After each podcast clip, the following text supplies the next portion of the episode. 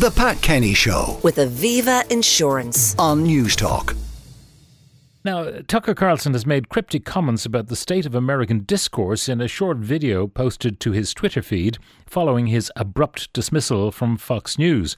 Uh, we'll now hear from the once uh, TV anchor on his first address to the public since his departure. Good evening, it's Tucker Carlson. One of the first things you realize when you step outside the noise for a few days is how many genuinely nice people there are in this country. Kind and decent people, people who really care about what's true, and a bunch of hilarious people also. A lot of those. It's got to be the majority of the population, even now. So that's heartening.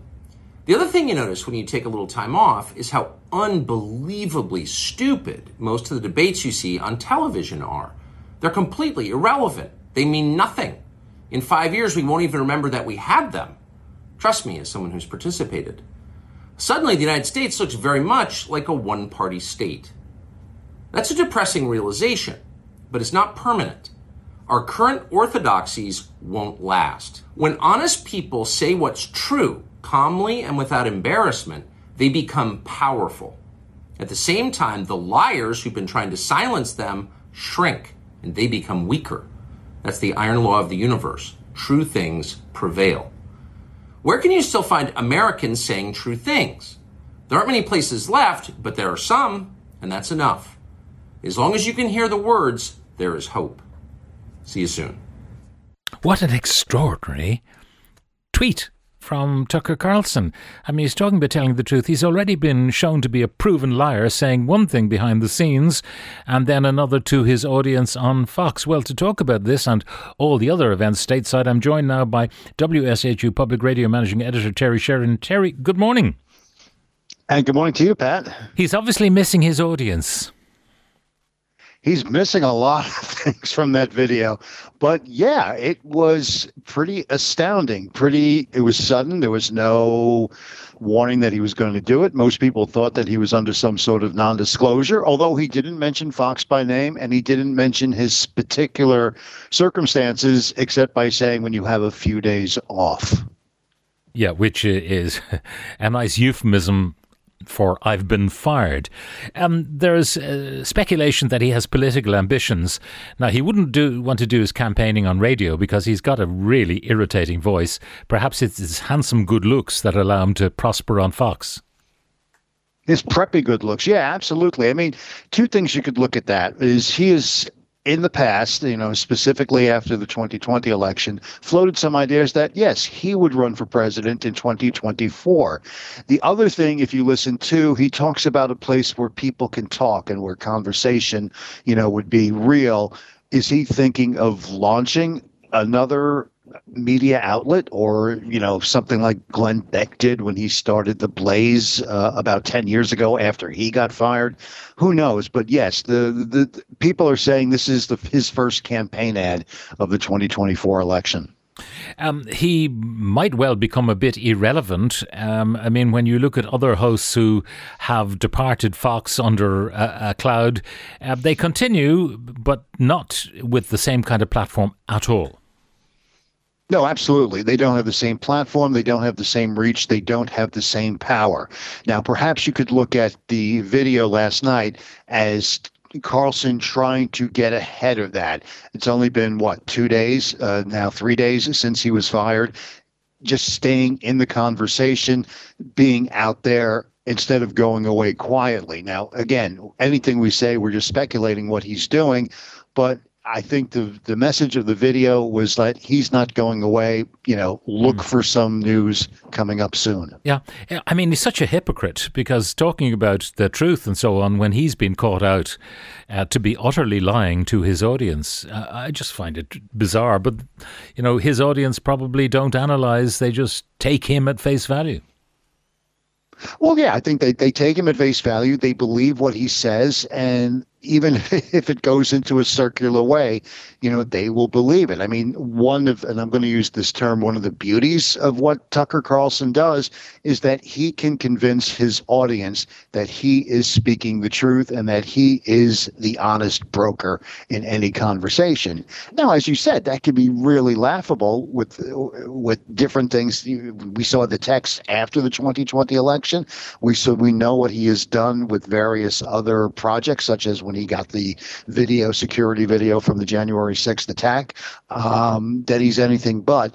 But he can convince his audience, his core supporters, that he is an honest mm. broker. Now, has any further light been shed uh, on why he was fired so uh, abruptly? I mean, the speculation suggests embarrassing Rupert Murdoch is not something you do. Um, second one is that perhaps you know he was too big for his boots, thinking he was bigger than Fox News, and they decided to put manners on him. Um, what is the smart money saying about his departure now?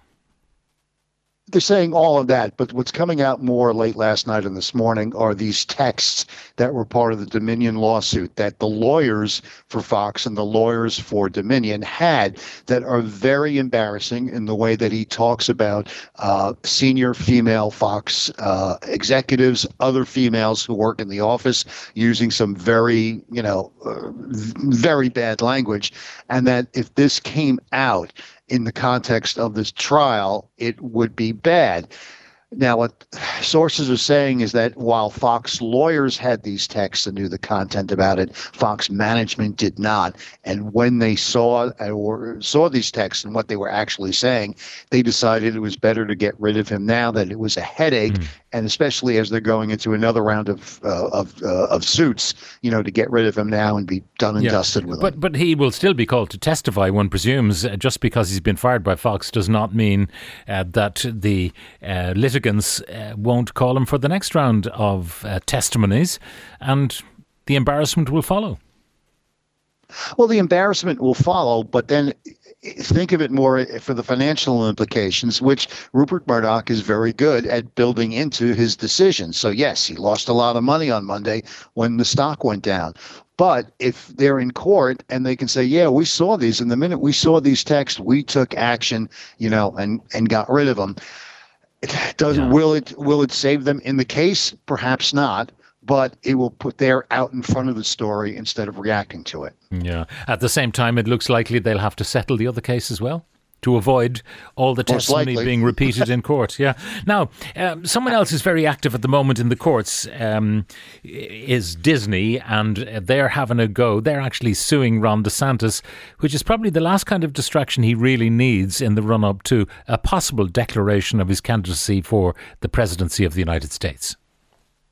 Yeah, absolutely. Now, again, legal analysts are saying, why did Disney wait so long to do this? This is something you would have thought they would have done last year when DeSantis first took uh, his measures against the company.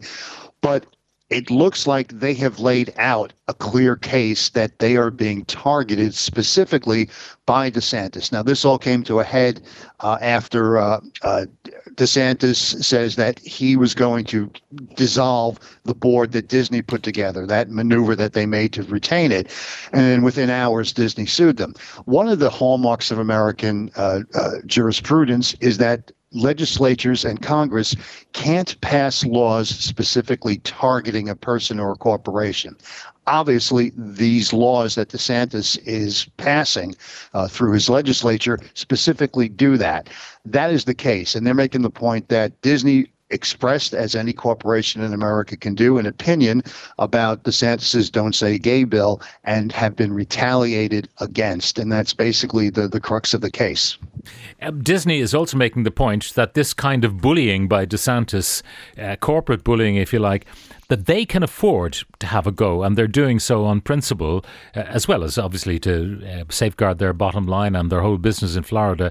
But they point out that a smaller business might not be able to do it. So they're standing up for the little guy who might in turn be bullied by DeSantis. Right, absolutely. And and the other thing with with Disney is is that they are the the point that they're trying to make is like, hey, you know, we are the largest employer in the state of Florida. We contribute so much, and yet you're you're targeting us.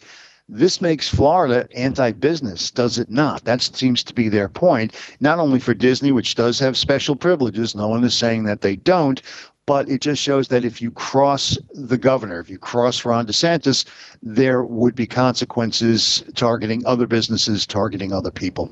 Mm, all right. Well, um, we'll see whether his uh, bid for the presidency advances at all. By the way, what is, how is Biden reacting to the all all the concerns expressed about his age? Well, they're, pushing back very hard. Now, the White House has released a list of all the travel, uh, the travel schedule that Biden has had at this point, which actually is more than what Barack Obama was doing four years into his two and four years into his administration. Uh, there are videos that they are releasing. You know, even his announcement video. There was a there was a short clip of him jogging, you know, in a suit. He wears the aviator glasses. He maintains a busy schedule. He, you know, there's videos of him biking, although not of him tripping down um, airplane stairs. But again, they're pushing back that listen, yes, he is old. He is 80 years old. That's the oldest president, but he is still cognitively viable. He is still in shape and he still can handle the rigors of the job. Republicans are actually split on whether to keep heading hitting him over the age because they tried that in 2020 it didn't work and then again if you look at Donald Trump Donald Trump is 76 right now if he is elected he will be 82 uh, by the time that he leaves office in uh, 2029 a double edged sword. Uh, Terry Sheridan, managing editor of WSHU Public Radio, thank you very much for joining us. The Pat Kenny Show with Aviva Insurance. Weekdays at 9 a.m. on Newstalk.